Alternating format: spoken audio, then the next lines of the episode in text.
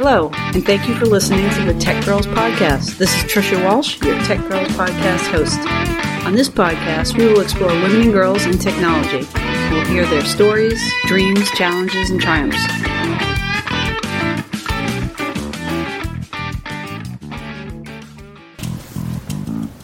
On this episode of the Tech Girls podcast, we moved away from our usual format of a sit down interview with one or multiple guests.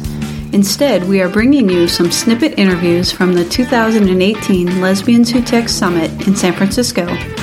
We want to graciously thank the Lesbians Who Tech organization for allowing us to record during the summit and their generosity of supplying a press pass to the event. We had a blast attending the summit, listening to powerful speakers, walking the tech crawl, and finding more women in technology to connect with in support of the Tech Girls mission.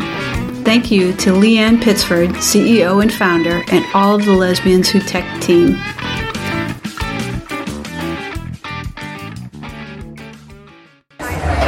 So, general interviewing, we are talking with Kat Wade. Hey, Kat.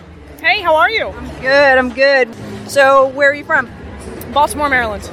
Awesome. What do you do in Baltimore? Ah, trying to start my own business. I just left collegiate coaching and trying to um, go out on my own and make sure that I am home for breakfast and dinner with my kids and wife.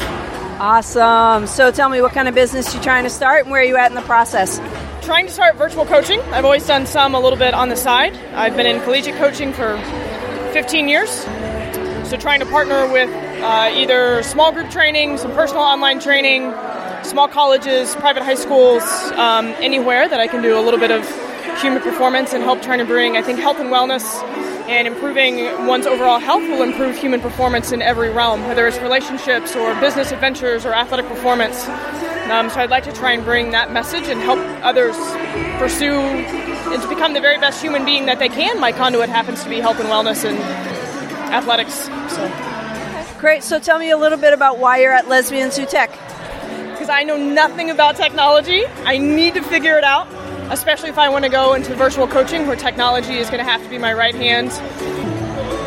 I wanted to come to an event that I heard was incredibly positive and be around, be around women who look like me, who can be incredible mentors and friends and a support system and offer my support to those because I have some skills to bring to the table that have nothing to do with technology. Um, but I wanted to be in an inclusive, supportive, positive environment. So, where are you in the process of starting this business?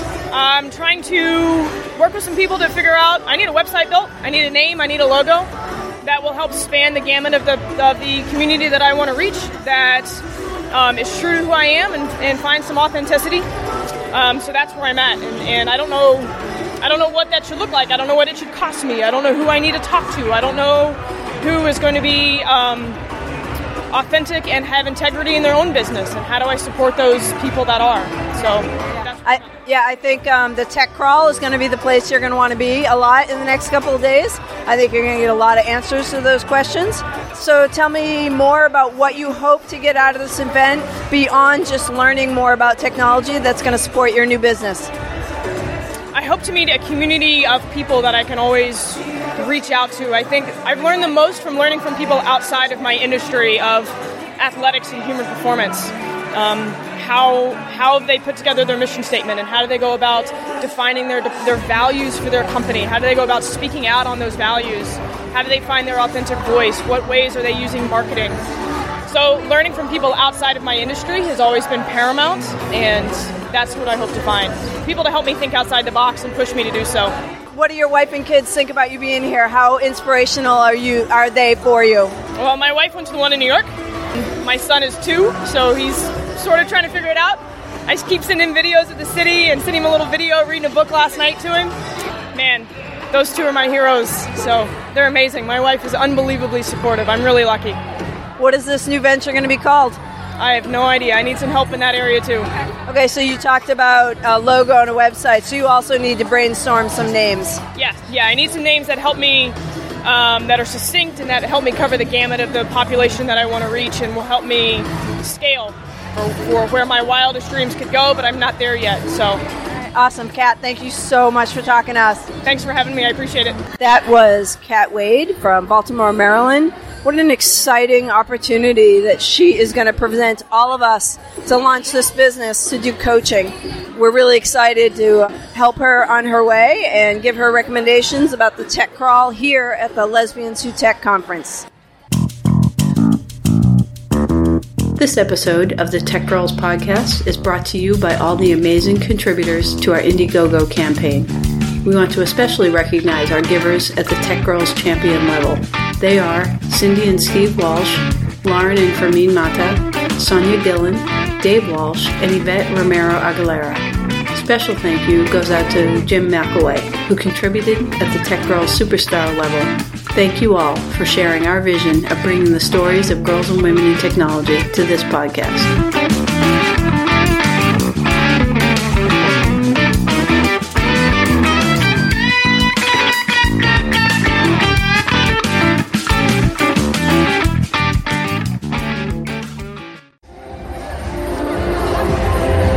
All right, so here we are. We're doing another general interview from the floor, we are talking with Tonda Case. We're also talking with Caroline Vu.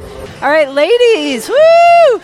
Lesbians Who Tech in San Francisco Summit 2018. Welcome. Thank you. Yeah, thanks so much. So, what I'd like to ask is so, what are you doing here? What are you hoping to get out of the Lesbians Who Tech Summit? So, I'm here primarily to take a look at and talk to people who are actually doing the work. Um, I work on the periphery of tech, and I want to have a more tech role, uh, you know, a more established tech role. And I'm not quite sure what direction to go in. And a lot of the training courses, they really focus on either young people um, or people who have a sense of where they want to be. I don't have that. And so I came to engage with these badass women in tech to get a sense of where I want to be. And that is Tonda's voice. Uh, pretty similar to Tonda. I uh, I came to see what's out there, you know, to see what women in our community are doing in the tech field. I've only started coding about a about a year now, and you know, I want to see what direction I can take with it, what things I could do with it, and um, you know, the possibilities that are out there. So, Tonda, I heard you talking about being a mom. So, I want to talk a little bit about that. One of the uh, missions of our podcast is to help reach young women and girls um, in any way that we can to inspire them. So, what are you seeing? Uh, you have a daughter, correct? So, your daughter, what is she inspired by? Well, my daughter's an artist. And so we're talking to her about ways she can use uh, meld technology in her art and bring it to life in that way. And for myself, um, I think that as her mom, I know that if if I if I step into tech and I show interest, at some point she's going to be intrigued and I'll be able to feed her what I can feed her. And I think also too, you know, she's at that age. My, my oldest daughter is 22, but my youngest, who's 17, is like kind of in resistance to mom. So I don't want to push it too heavily, but I also want to have it incorporated in everything we do. When she is, you know, speaking with her father, there he works in technology as well. So he does his piece. But my piece is very different because I talk to her about the ways that she can apply it to her art. Not just about how you can make a living. Yes, that's important. But I want her to, if she's going to look into technology, to find a way that it speaks to her directly. And Carolyn, being a young person yourself, what are some of the things that inspire you about today's women? I'd start off by saying the wide diversity of women that are here, just in age, in um, kind of where they are in life, and how they came to be, you know, related to or involved in tech. And for me, that's very inspiring because, you know, my background's not traditionally uh, what you would think of, I think, as somebody who, who wants to enter or be in the tech community. And growing up, tech was never presented as like a cool thing a girl should want to focus on or pursue. And just to see all these women here doing awesome things makes me it just inspires me, you know, uh, and makes me believe that you know I could too. Like I have a chance. Uh, it's not too late um, or any of that to kind of jump into it and kind of really do cool things and make something of it. Uh, and it, like Tonda was saying, right? It, it could be applied to anything in life. Like that's what uh, another thing I think is really awesome and inspiring here is that it's not just about technology doing you know basic computer science type things or apps and developments. It can be applied to such a broad spectrum of aspects. that would, it would impact your day to day life. Yeah, absolutely. And you hit on some really great points. One of the things I've noticed is that the summit has a very intentional uh, quota where they say half of us are going to be women of color, right? And they intentionally made sure that was in there, their percentage quotas they want to hit for transgender and non binary. And so when we think about that, and I look around at this audience, we're hitting it in the audience as well. But if we don't see it on stage, we're not going to see it in the audience. And I think their intention shows us that if we intentionally push for roles for women, roles for lesbian, roles for women of color, we are going to see that change happen. We just have to help push that, get those numbers out there, say it's what we're going to do. Um, so, talk to me a little bit about some of the challenges you've seen either being uh, a woman, a lesbian, or a woman of color? Um, you know, as a queer woman of color, I, I have to say, um, and also of a certain age, right? Like, so when I stepped into tech briefly, like around the edges of technology, right?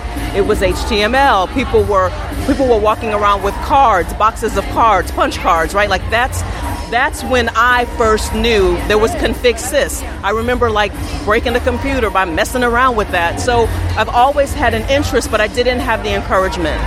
And so coming of age now at a, at a place where the it's it's accessible and that there and there are programs that are specifically geared toward women. Um, so coming coming of age at a time where technology is accessible to everyone. It gives me the opportunity to rethink what what did I feel like I missed, and so whatever I feel like I missed, I can redo.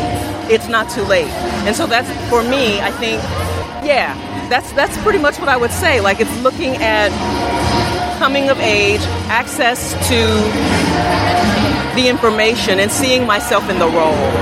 I would say uh, before this weekend, like I knew there were lesbians who coded and lesbians who tech, right? Right. But I didn't know any lesbians who coded or tech, and so uh, this is it's eye opening. It's a great opportunity to meet people, but in my day to day life or just in my general environment, um, those women aren't there, or, or, at least I don't know it. And um, I think that was kind of maybe a hurdle uh, into wanting to to learn to code because you know, it, it's inspirational when you can do it with uh, with people who also share your your ideals and uh, kind of the way you live your life. And it's so integrated into who I am that there's no way to parse yep. those two. And so when I'm sitting there, you know, coding at a coffee shop with a bunch of dudes, it's a completely different environment because their perspective on life, which I mean, just to say it like bleeds into what you're what you're doing and what you're writing and what you're coding, or like the kinds of things, you, kinds of problems you want to solve with your with your algorithm. Uh, you know, your perspective on life has an impact on that. And so when you're sitting there and you're the only woman there, or the only queer person there, uh, it's a little different. You know, to convince the team to to want to pursue something that would benefit our community or just equality in general. You know, you have to kind of break it down and explain it to them. And I think those are maybe some of the hurdles um, that I faced before. But now I, I can see like there's this great community of women, you know, all over the world who have come here for this weekend, and that's you know again very inspiring. Awesome. It brings up for me too is that idea of calling people in as opposed to calling people out, right? Like when you're in an environment where you are an outsider, if you will, right? It they typically you're not called in when I was talking about this um, event with just this random person in a guy in, in like a Lyft ride or whatever, his response was, Well, you work in HR, you probably ought to stick to getting your certifications in HR. And that was really his, because I asked him, I said, What would you say would be a good way for me to connect with technology? And this is who I am, and this is what I want to do. I, I like looking at people analytics, right? And like looking at how to develop strong, engaged managers and leaders through the use of technology and metrics. How do you do, how, what, would you, what would you say? That was what he said. And so you know, if I look at that and, and, and talk to you about having met women here who said, hey, you know what, you want to do that, maybe you ought to think about JavaScript. You can do this, you can do that, you know, like Python, blah, blah, blah. And it's like calling me in as opposed to uh, calling me out saying that you know like that's this is not where you belong. It's the ability to be able to find people that look like me. My age maybe with my who, who stepped into it as a second third or fourth career who had to learn from scratch, who didn't have the chops, who didn't have the privilege of having uh, a, a, computer science background, right? Like that's a privilege, and it, it, it's a privilege that that, that the, the further we move in time, the more people are afforded that privilege. But for those of us who straddle, um, what do they call us? Is this what generation am I? Gen who? You're Gen X. I'm a baby boomer. The baby boomers, right? like those of us, we're still trying to. Many of us are still trying to, and especially if you are you do the, the anecdotal people work. You're looking at stories. You're trying to help people develop from the inside out and trying to help them find the, the places that technology and their work and, and who they are and how they lead all intersects. These are very important things that you just can't do with data alone, and you cannot do with technology alone. So I see myself in many ways as a bridge between the things that um, that you pull from anecdotal information, from getting to know who a person is by hearing their story, and you couple that with data. To me, that's badass. Like that's that calls me that calls me in. You know what I mean? Yeah, that made me think of two things. One is the movie Happiness, where Will Smith in the scene with his son starts sort of negatively picking on him about the way he's playing basketball, and he has an epiphany, and he says, no one can tell you what you're capable of. Not me, not anybody else. And he's in tears telling his son that story because he had been boxed in and he realized that the messages he got kept him where he was and down. And so he came forward. And the other is Leanne kicked us off this morning with uh, positive persistence. Right? And so I, I agree that if we don't step in, no one's going to invite us.